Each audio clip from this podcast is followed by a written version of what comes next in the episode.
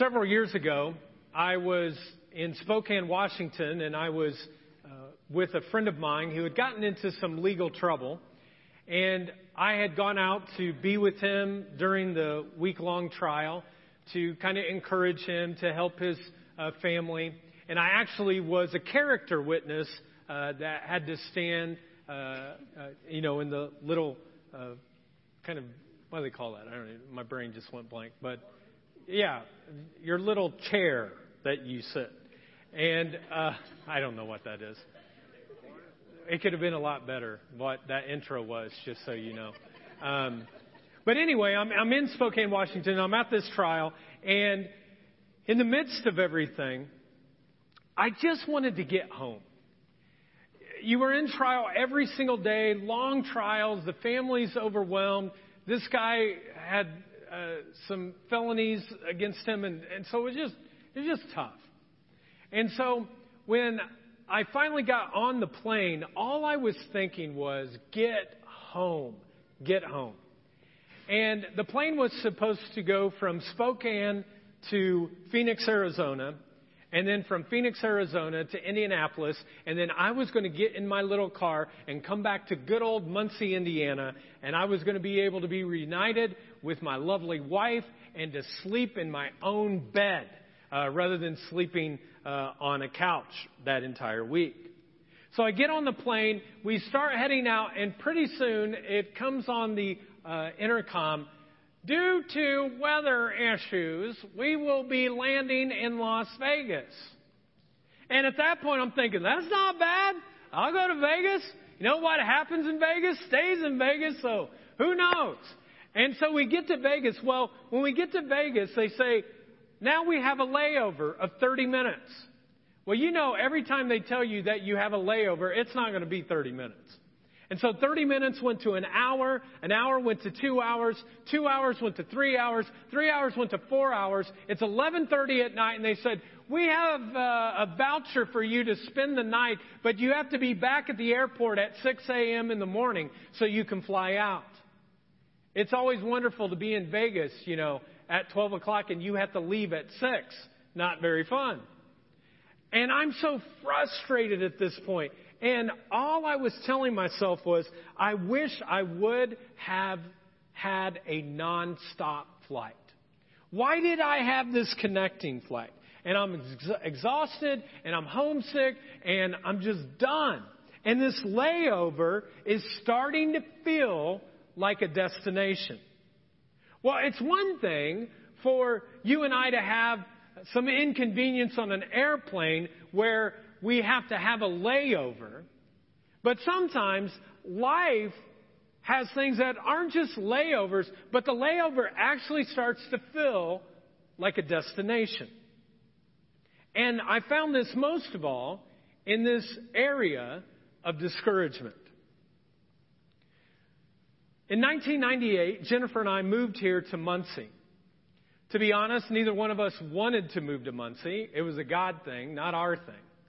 But when we got here, uh, I wasn't excited because I had just left from a church where I'd pastored for five years, and the church had doubled in size, and these two small little churches were actually going to come together to merge to build a building. And I was so excited that I was going to be the pastor to be able to do that.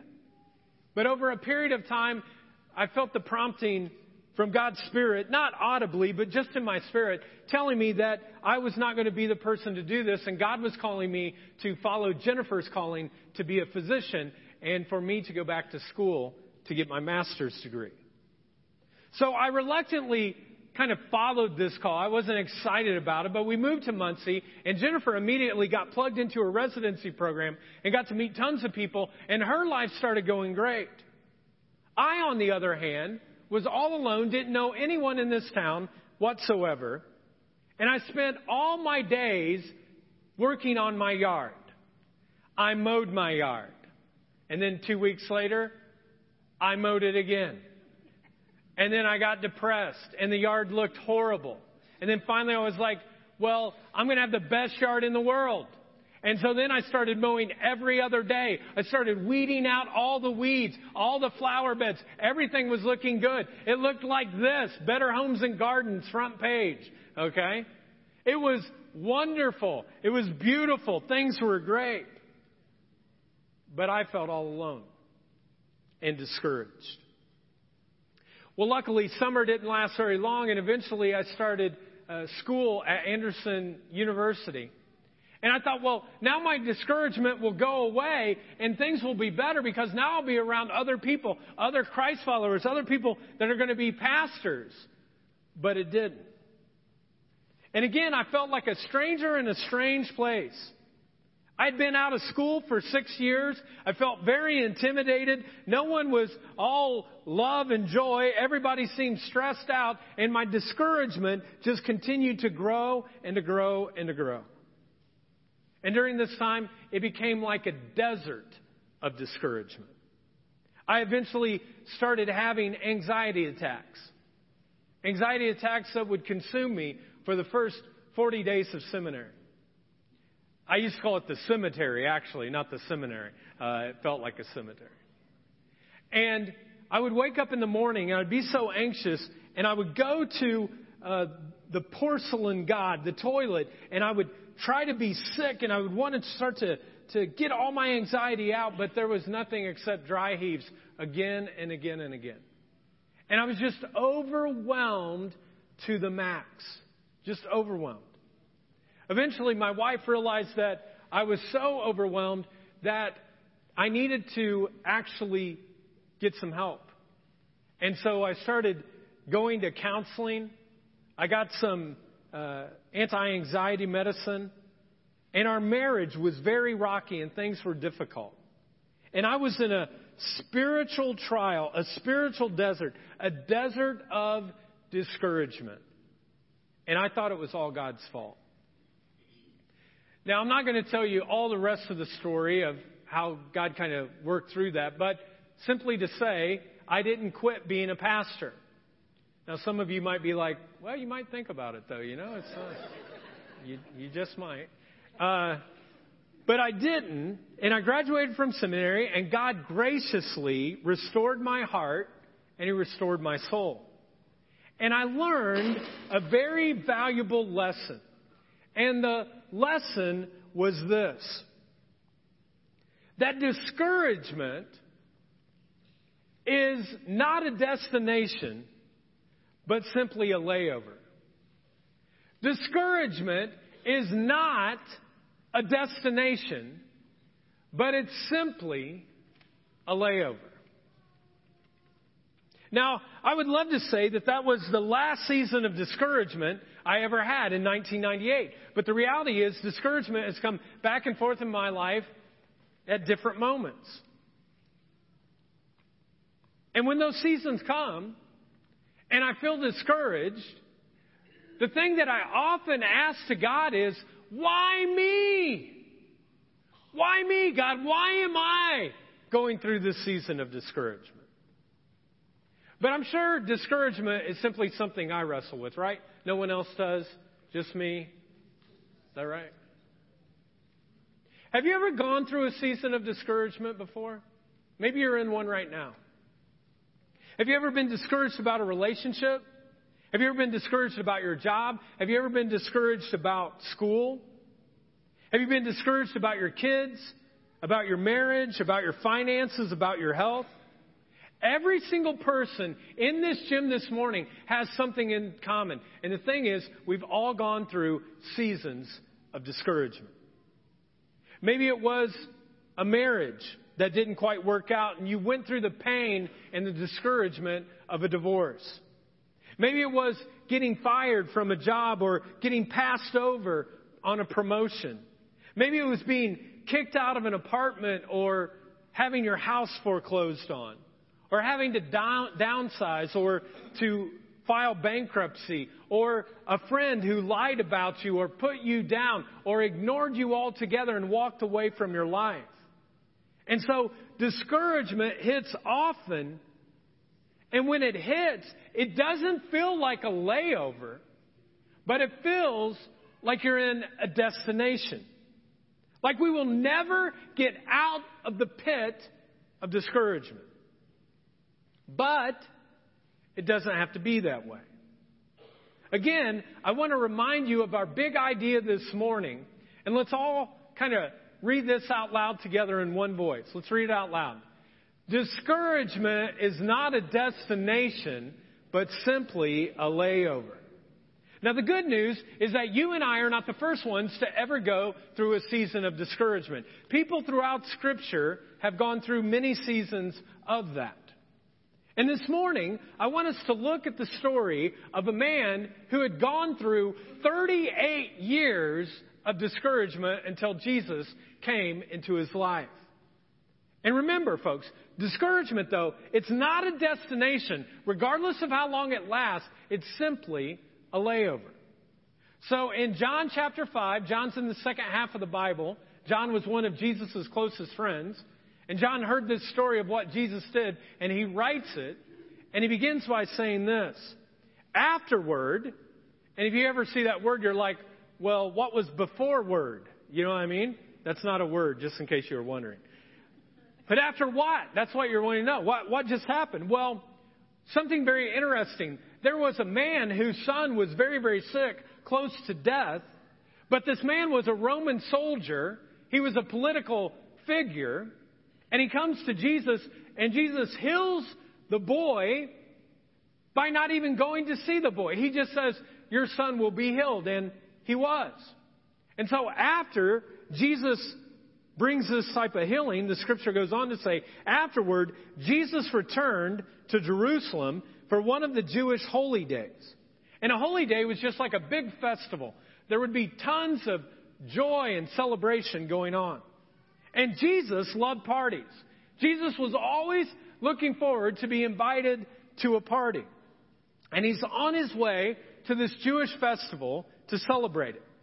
Now, the text doesn't tell us whether the disciples were with him or not. We don't know.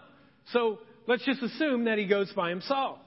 And then in verse 2, it says this Inside the city, near the sheep gate, was the pool of Bethesda with five covered porches. Now, the question, probably in your mind, that you've been wanting to know for your entire life what is a sheep gate? so I'm going to tell you, okay? A sheep gate was simply a corral or a pen of flawless, fat sheep that were kept there. And they were kept until these festivals where they would sacrifice these uh, non blemished sheep for the sins of everyone else. Jesus later on became the ultimate sheep or the ultimate lamb, but before that, every time sin would come into someone's life, they would have to give up an animal sacrifice of some kind. Now, the name of this pool was called Bethesda, and that word Bethesda means a house of mercy. In other words, many of our hospitals, what do we call them? We call them Mercy Hospital, like my wife. She works at St. Vincent Mercy Hospital. And this Bethesda was a place where mercy and healing took place. It was a pool, like a swimming pool. Now, I'm not talking like a, a small little kiddie pool. I'm talking about a big public pool where everyone came. And the animals were cleansed there. And the waters, everyone believed, had healing power. They believed that regularly what would happen is every time that the water would be stirred, that that was an angel stirring the water, and whoever got into the pool first was healed. Now, if there's this reputation of mercy and healing around this pool, what do you think is around the pool? What kind of people? Sick people. Sick, sick people. And so in verse 3, it says this Crowds of sick people blind, lame, or paralyzed, lay on the porches around this pool. So they had superstitions just like we have today. Their superstition was that this angel came down, stirred up the water. When the bubbles came up and people would see it, the first person into the pool would be healed. But only one person. Now, the reality is, folks, that this kind of healing is not found anywhere in Scripture. Christians, people who follow Christ, have an understanding of healing this way that healing is not about a competition about who is holy or who is not holy or, or whatever that is, or the first person that gets to some place, that that person will be healed and everyone else will be ignored. But the understanding of Christian healing is this God heals. God chooses who he wants to heal whenever that is. But it's about God, not about any superstition. However, near this pool, there were these pagan cults. They were not Christ followers. And these pagan shrines to God, they believed that they had psychic powers. And so the sick in Jerusalem would come to this pool for the chance that they might be healed. Just like today, there are many people that will call psychic hotlines to, to try to get healing, or they'll go to a fanatical religious person, or you'll see them on TV sometime and they'll say, I'm going to send you this water that is holy water. It will heal you. If you ever do that, just come up here. I'll give you water. It'll be free. Won't cost you a thing. But God's the one who has the power to heal, not the water, not the cloth, nothing else. Now, interestingly enough, then, the text goes on to say this. One of the men lying there had been sick for, how long had he been sick? 38 years. Here is a man who is lame. In some way, we're not sure, but he's been lame for 38 years. 38 years he has been unable to walk. 38 years he's been dependent upon other people to get him around. For 38 years, the main thing that he has seen, if you're a person and you're lame and you're on the ground and you can't walk, what is the one thing you see every single day? Feet. All day long, all you see is feet. Big feet, small feet, dirty feet, clean feet, stinky feet. Your world is feet. And for 38 years, every foot that he saw created more discouragement because every feet was walking and he was not. And he was filled with discouragement. Now, let's take a quick time out from our story and one of the questions when discouragement comes is what are some of the factors of discouragement? And so I want to give some of those to you today. The first kind of factor that leads to discouragement, I think, is something called fatigue. Fatigue. The man in this story has been discouraged so long and he's fatigued from his physical illness. He's fatigued from the fact that he's been walked over and he's just fatigued because he's worn out. He never gets to the pool first. And you know what I found in my own life? That I am most vulnerable to discouragement when I'm tired. Have you ever noticed that? You're more vulnerable to discouragement when you're tired and when you're worn out. There's a recent study that uh, I looked at on sleep and people getting enough sleep. And this will knock your socks off. Do you know that the motor skills for sleep deprived people are worse than people who are legally drunk. Now, think about that for a second. If you're sleep deprived, you're at a worse place than you are if you're legally drunk. Now, I don't want you to go out and test this theory, okay? You don't need to, like, hey, Bunch told me to go do it. I don't need you to do that, okay? But think about that.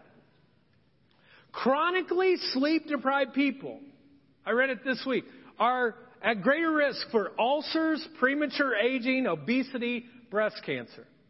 So no wonder why Scripture was so concerned about sleep and people getting rest and not living a life filled with fatigue.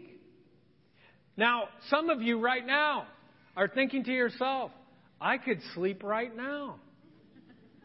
Well, I've gone through this teaching once already. It's really not that great. So, you know, if you're going to if you're going to sleep, go ahead. Get a little therapy while you're at it.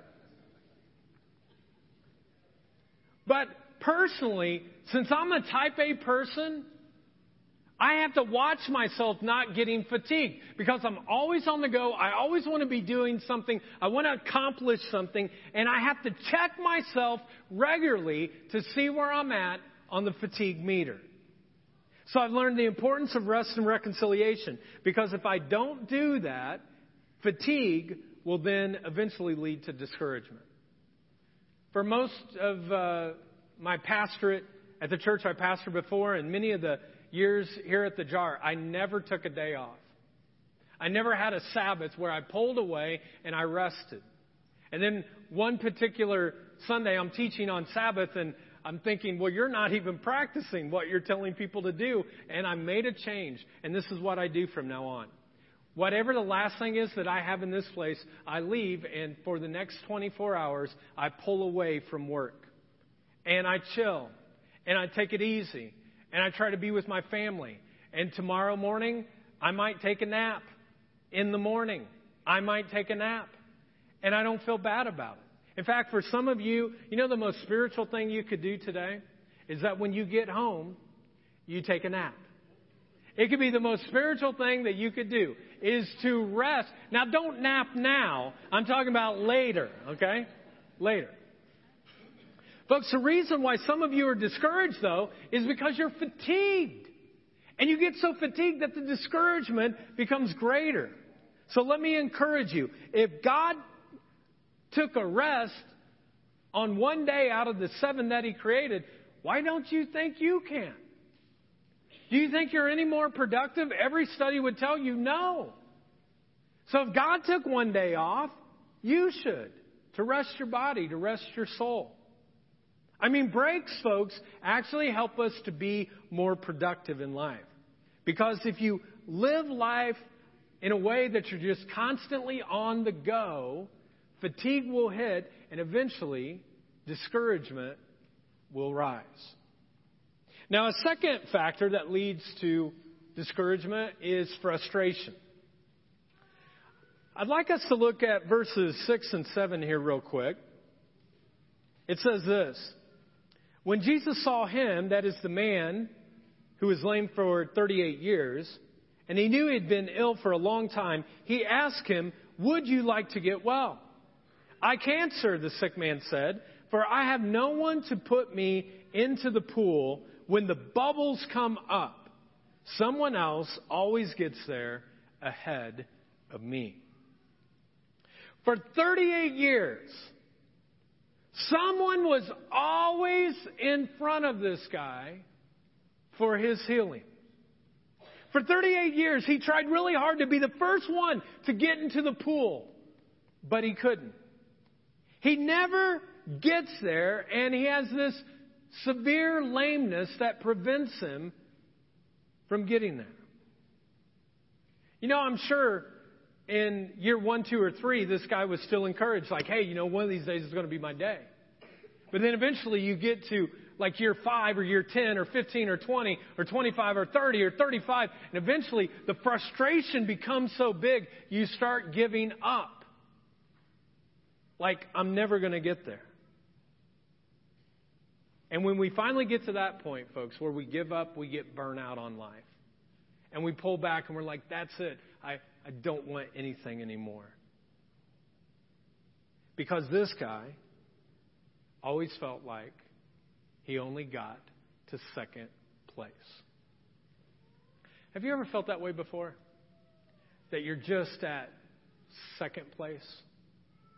Maybe in your marriage, maybe with your kids, maybe in your workplace, but you always feel like maybe I just can't quite get there. I'm in second place. I just graduated from college as a U.S. history major, and I was looking forward to being a U.S. history teacher. And so I applied to tons of different schools, and I went to all of these job fairs. I had an interview in Joliet, Illinois, and uh, thought, oh, you know, this is going to be my place. Nah. I had some other places in second place, but not there. And finally, the frustration got so great that I was about ready to throw into the, the, the towel for this whole concept of pursuing being a teacher. But I get a phone call, and it's from Carmel Clay Schools to interview me for a social studies position. And I went into the interview. I was extremely prepared. I, you know, really shined in the interview.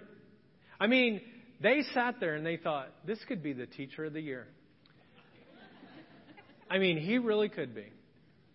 And so I'm just going to town. I mean, I hit a grand slam over the park. You know, it's huge. And the principal escorts me out and he puts his hand on my shoulder and he said, We'll surely be calling you this evening. And so I'm at my parents' house because I'm living with them because I don't have a job. And I'm watching their phone for hours. I'm yelling at them. Did one of you get on the phone? I'm looking at this phone and it never rang. And the frustration just became so great, so overwhelming. And the discouragement became even greater. And then the next night, I'm feeling alone and discouraged, and the phone rings, and I think to myself, oh, it's my fiance at the time, now my wife, Jennifer, and she's calling to console me and love me and all of that. But it was even better than that. The principal called. And he said, Hey, sorry, you know, we didn't call you uh, last night, but we wanted to call you tonight. And Chris, I just wanted to call, and I wrote this down. Chris, I just wanted to call and let you know that you were the best candidate and we would like to hire you. But, and every time you hear that, it immediately goes to discouragement. But our department is comprised of all men, and we decided to hire a woman so that there would be more balance but we will keep you in mind for future positions. Don't you hate it when they say that? We'll keep you in mind for future positions. You know what that means? No, we're not. I want to take that principal with the social studies textbook, put his head in it, and slam it shut. Now, I didn't do that, by the way, just in case you wondered. But my frustration got so overwhelmed. And you know what led to discouragement? And then discouragement led to burnout. And I was burnout on trying to apply for this job that I had gone to school for four years to get, and I was done. Have you ever been to that point in life before where you just felt like you were burnout? You didn't have any more to give? You were done? And it seems like the harder that you work, the less that anybody else notices. The harder that you work, the less gets done. And, folks, there are two ways that you can live life. You can either live out your life in the call that God wants, or you can live a life of burnout. And most of us, I think, in this place today would say, hey, I want to live a life that is living this out. I want to live out my life for God. But if you're not careful, if you fall into fatigue and you fall into frustration, you're headed towards burnout.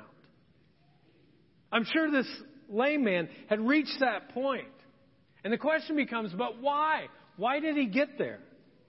Well, the reason is he was trying to achieve a goal that was unattainable. He thought that it was all based upon his power to get to the pool first. That if he just got to the pool and the water stirred, that he would be healed. But the healing was not going to come from the water, but it would come from Jesus himself. And in my situation, I wanted so badly to be a teacher in the public. I wanted to be a school teacher to teach history to our kids that I was overshadowed by my desire to want to be recognized as a teacher that I totally lost listening to God's voice and His call on my life. Because God never was interested, honestly, in me being a school teacher. He put every roadblock there was. But what He desired was for me to be a teacher of His Word, of God's Word, of the Bible itself. Folks, burnout comes when we try to work so hard at something that we can't accomplish because it's not the thing that God is calling us to do to begin with. Or when we work at something so hard to try to accomplish it in our own power rather than getting the power of Christ. So fatigue, frustration, and then finally is failure. Failure can lead to discouragement. Let's look at verse 7 again. And uh, what's the first two words of verse 7? What's it say? What is it? I can't. I can't. When Jesus asked this man, Would you like to be healed? What should the man say? Yes. But he doesn't say yes. What does he say? I can't. And then he focuses on all the reasons why he hasn't been able to get to the pool. All of his failures. Now, standing in front of him is the one who could heal all things, not some psychic healer, not some wacky religious pe- uh, person, but the real deal is standing before him to be the healer of all things. But this man could only think back on his failures of not being able to get to the pool. Folks, discouragement often follows when we've gone through a personal failure. It might be a divorce. It might be a rebellious kid. It may be some financial loss that we've had. And we talk more about failure later on in the series in a couple of weeks. All I want to say to you this morning is this all of us fail. Every single one of us have failed. You do not go through life failure free. In fact, failure is a part of life. Why? Because we live in a fallen world. But you always have to remember this. This is a very important point here. You always have to remember that failure is an event, not a person. Let me say that again. Failure is an event, not a person. So today, if you feel like a failure, if you feel like a loser, I want you to know God doesn't create losers or failures because failure is an event, never a person. I mean, the reality is failure is not the issue because we all fail, but how we respond to failure, that becomes the more important thing. Of what do we do with that? How do we respond? Do we give up or do we live a life that says, I will never give up because there is one who has never given up on me? But if we're not careful, failure will lead to discouragement. A couple years after being a pastor at these two small little country churches, I got my first kind of hate letter from someone in the church. It was from the church organist who did not like me because we were singing different songs than what she liked. And basically, the letter came down to this You are a no good stinking pastor. That's it. And he said, uh, and she said that she was leaving the church and her family was, which was about 10 people altogether. And I remember looking at that letter and crying like a little, you know, kind of elementary age girl, you know, crying. And I started thinking to myself, if this is true, if I'm this big of a failure, I need to take my Bible and just like turn it in and quit this, bas- this pastor gig because this pastor gig is just not working anymore. And let me say this, folks. If you're not careful, when you hear criticism from the people around you, if you listen to it long enough, you'll start feeling like a failure, and it'll lead into uh, this period of discouragement. I have a feeling that some of you, you work in tough environments, places where sometimes you're not appreciated for anything that you do, and you're always being told you're not enough or you're not good enough. And you, if you're not careful, failure can consume you at that point. And so we've got to realize that discouragement can be led by these three factors fatigue, and frustration, and failure. Now, let me leave you with some good news because a lot of you probably right now are thinking, okay, you told me what leads to discouragement, but I don't want to stay there. I would like to actually get out of discouragement. How do I do that? How do I respond when discouragement hits? How can I live a never give up attitude? Well, the first way you do that is you respond by calling out to God. We simply take a moment and we call out to God. It's called prayer. If you don't know how to pray, we got a resource at the resource table that will help you know how to do that. But it's this conversation that we have between ourselves and God. It's not that hard. You know what the number one conversation human beings have with God is? Help! That's what people are constantly crying out. Help! And God loves to hear that prayer. Have you ever noticed, though, that in your life, the first thing that you should do is often the last thing that you actually do? Have you ever noticed that? Like, you know the thing to do, but you hold back and you don't do that until the very last moment. And discouragement, when it hits, the first thing you should do is call out to God, that you pray, that you ask for help. In our story today, after 38 years of fatigue and failure and frustration, this man does not do this. He does not call out to God in prayer. And many times you and I are the same way. We will often say something like, well, let me try to handle this myself. And then, well, if you have to, I'll turn to prayer. Folks, prayer should not be the last thing that you do. It should be the first thing that you turn to. We should always turn to calling out to God first. Because God always listens and will help us through whatever discouragement we're facing. I love what Psalm 18:6 says. It says this, "In my distress, I called out to the Lord. I cried to my God for help, and he heard my voice." When I'm struggling, one of the things that I'll do is I get my journal and I'll just start writing out what I'm discouraged about. And sometimes it's just a few lines, sometimes it could be an entire page. But I'll write it out. And what it does is it helps me to get my feelings on paper so that I can allow God then to actually begin to move in that. And for some of you, that might be something, if you're in a season of discouragement, start writing it out, journaling what that is. And you know, when I do that, and I have the guts to do that, over time, God kind of gives peace to my soul. So we call out to God. The second thing is we concentrate on the big picture. You concentrate on the big picture. In our story today, the lame man's perspective got very narrow. His world became so small, and all he could think about was his own discouragement. You know, folks, when all we do is think about how wrong our life is, and we only think on this one perspective of our failure, then we don't see the whole thing. I mean, this lame man had finally given into the fact that his life was about looking at people's feet. And he lost perspective, and all he saw was feet and feet and feet. And then one day, the feet of the greatest man who ever walked planet Earth was in front of him, and he could not recognize who it was because his picture became so narrow. Colossians 3 2 says this Don't shuffle along, eyes to the ground, absorbed with the right things in front of you.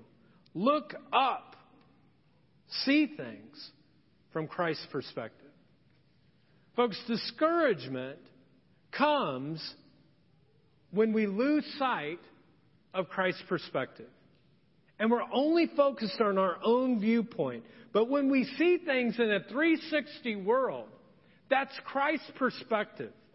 And when we see the big picture, that what I'm going through right now will not last forever because discouragement is not a destination, but it's simply a layover. I can see a bigger picture and then discouragement shrinks.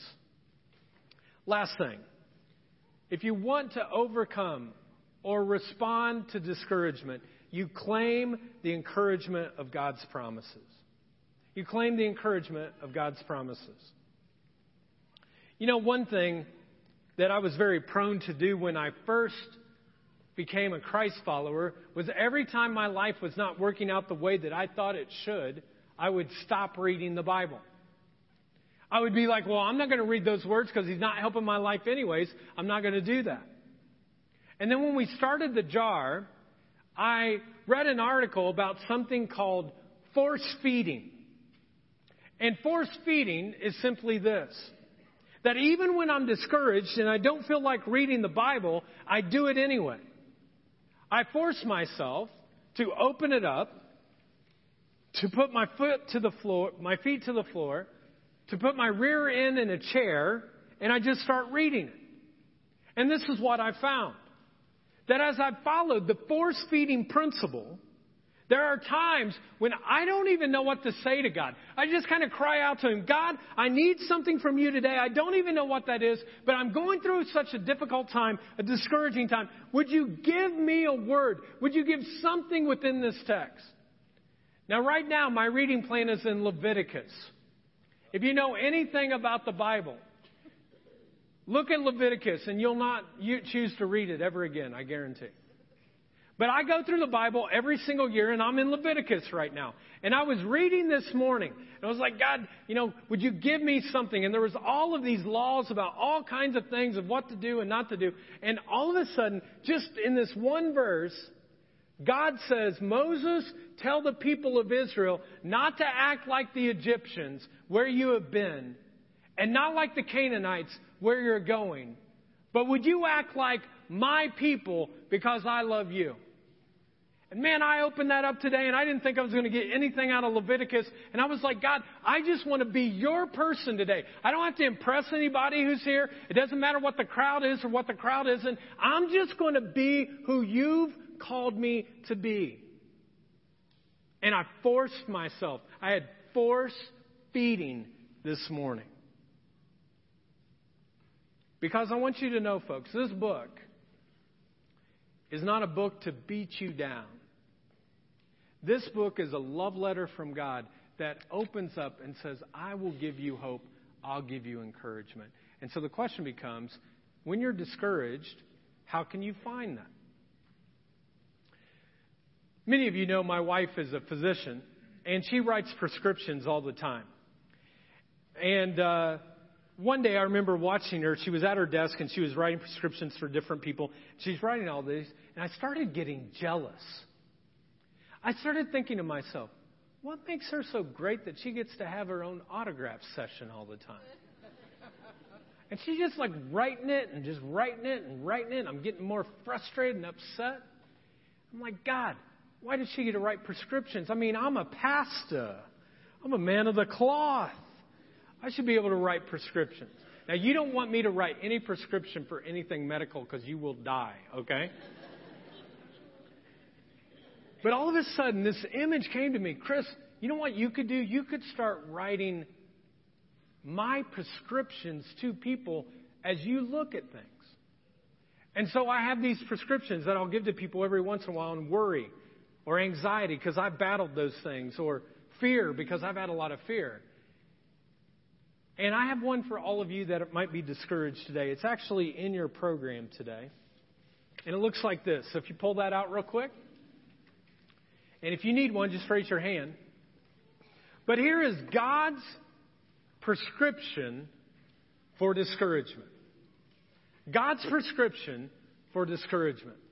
Let me just read a few of these for you real quick. You can follow along. The Lord himself goes before you and you and he will be with you. He will never leave you nor forsake you. Do not be afraid. Do not be what's the word? Discouraged. Be strong and courageous. Do not be afraid. Do not be, what's the word? For the Lord your God will be with you wherever you go. The Lord is near to you who are what? He's near to you, he says. He saves those who have lost all hope. Next one. I will not be afraid because the Lord is with me. People can't do anything to me. Next one. He gives me strength to the weary and increases the power of the weak. Next. So do not fear, for I am with you. Do not be dismayed. Another word for discouraged. For I am your God. I will strengthen you and help you. I will uphold you with my righteous right hand. Jesus said, It's all right. I am here. Don't be afraid. That to you is worth the price of admission for today. And our story ends in a powerful way.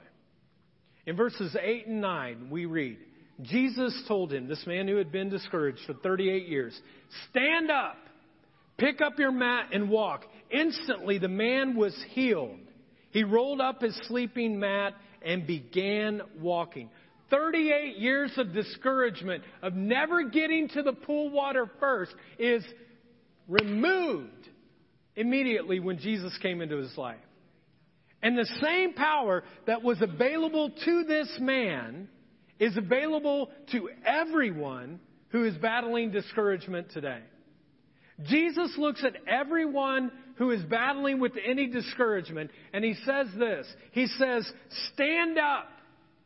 Pick up your mat. Pick up any discouragement you have. Place it on my shoulders and walk and I will walk with you. Because I can turn your discouragement into encouragement, and you can live a life of a never give up attitude. Today, we are celebrating our baptism. There are five people that are going to get baptized, and each of them have gone through discouragement before. They have come to finally realize, though, that there is only one who can encourage them the most. Now, all five of them have powerful stories. I'd love for you to hear their uh, story. But due to time, we wanted to just share with you where these people were at before they came to Christ and their discouragement and where they are at now, now that they've given their life to Christ. So, we have a little video of one word that represents them before and then one that's after.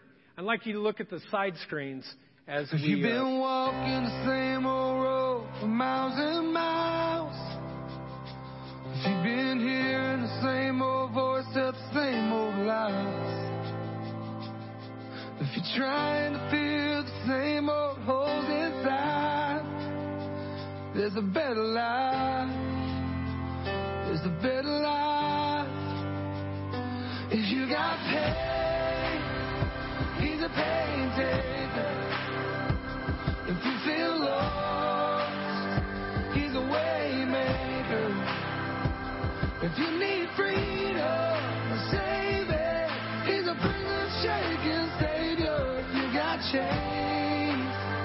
he's a chain breaker.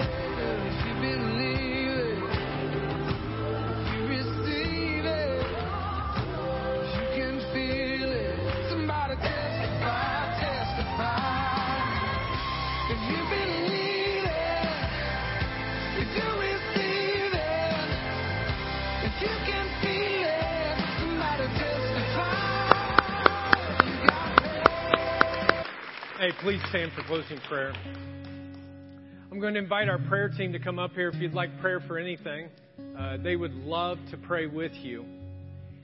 And I was thinking about it this week and just felt a, a prompting to uh, kind of offer this to anybody. But if you've never been baptized before,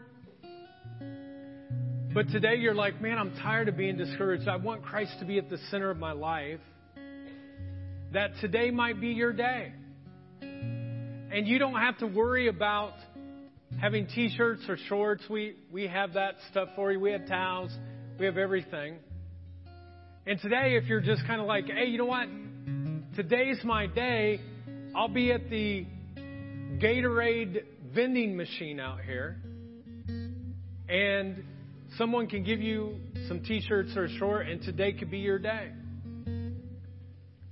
And so, uh, what I'd like to do, as a way to encourage us all, is to just close with a prayer. And I'll invite any of you who want to turn to the one who can encourage you, the one who can say, 38 years of discouragement, not too big for me, I'll take it.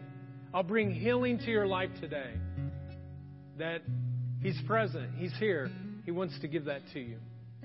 So I'd like to pray, and then after that, uh, we'll be done, and you can go down to the pool, pool side to celebrate the baptism today. But if today is your day, just meet me there at the Gatorade vending machine, and uh, God could quench your thirst today. How about that? He could. So let's pray. Loving God, thank you so much for being willing to take our discouragement, upon your shoulders. Thank you for reminding us, God, that discouragement is not a destination, but it's simply a layover. Help us, God, to learn how to call out to you when we're discouraged and to concentrate on the bigger picture that you have for our life to claim the promises, God, that you can give to us. I know in a group this size, God, that there are folks who are discouraged today. Maybe they came in with a smile on their face and they're trying to fake it. But God, they're they're struggling today. Maybe it's something in their marriage or their work or with their kids or with some relationship. And I just pray right now, Jesus, would you move and would you help them to know that you're present, that they're not alone. Help them to know right now, God, that you are with them and you will never leave them. I realize some folks here this morning, God, they feel discouraged because you haven't been on their radar. They've drifted away from you, or you just have been nowhere in sight. And they don't know you. And so today, if you're ready to believe and surrender your one life to Christ, to say, I need His forgiveness, I need His encouragement, I need His plan for my life, I, I need to know that there is a home in heaven for me, then I invite you to pray this prayer after me. And here at the jar, none of us pray alone, that we all pray together. And so I invite you to simply repeat this prayer after me. Let's pray together. Heavenly Father, thank you for your gift of forgiveness. Jesus, forgive me. Make me brand new. I believe you died and rose again so I could live with you.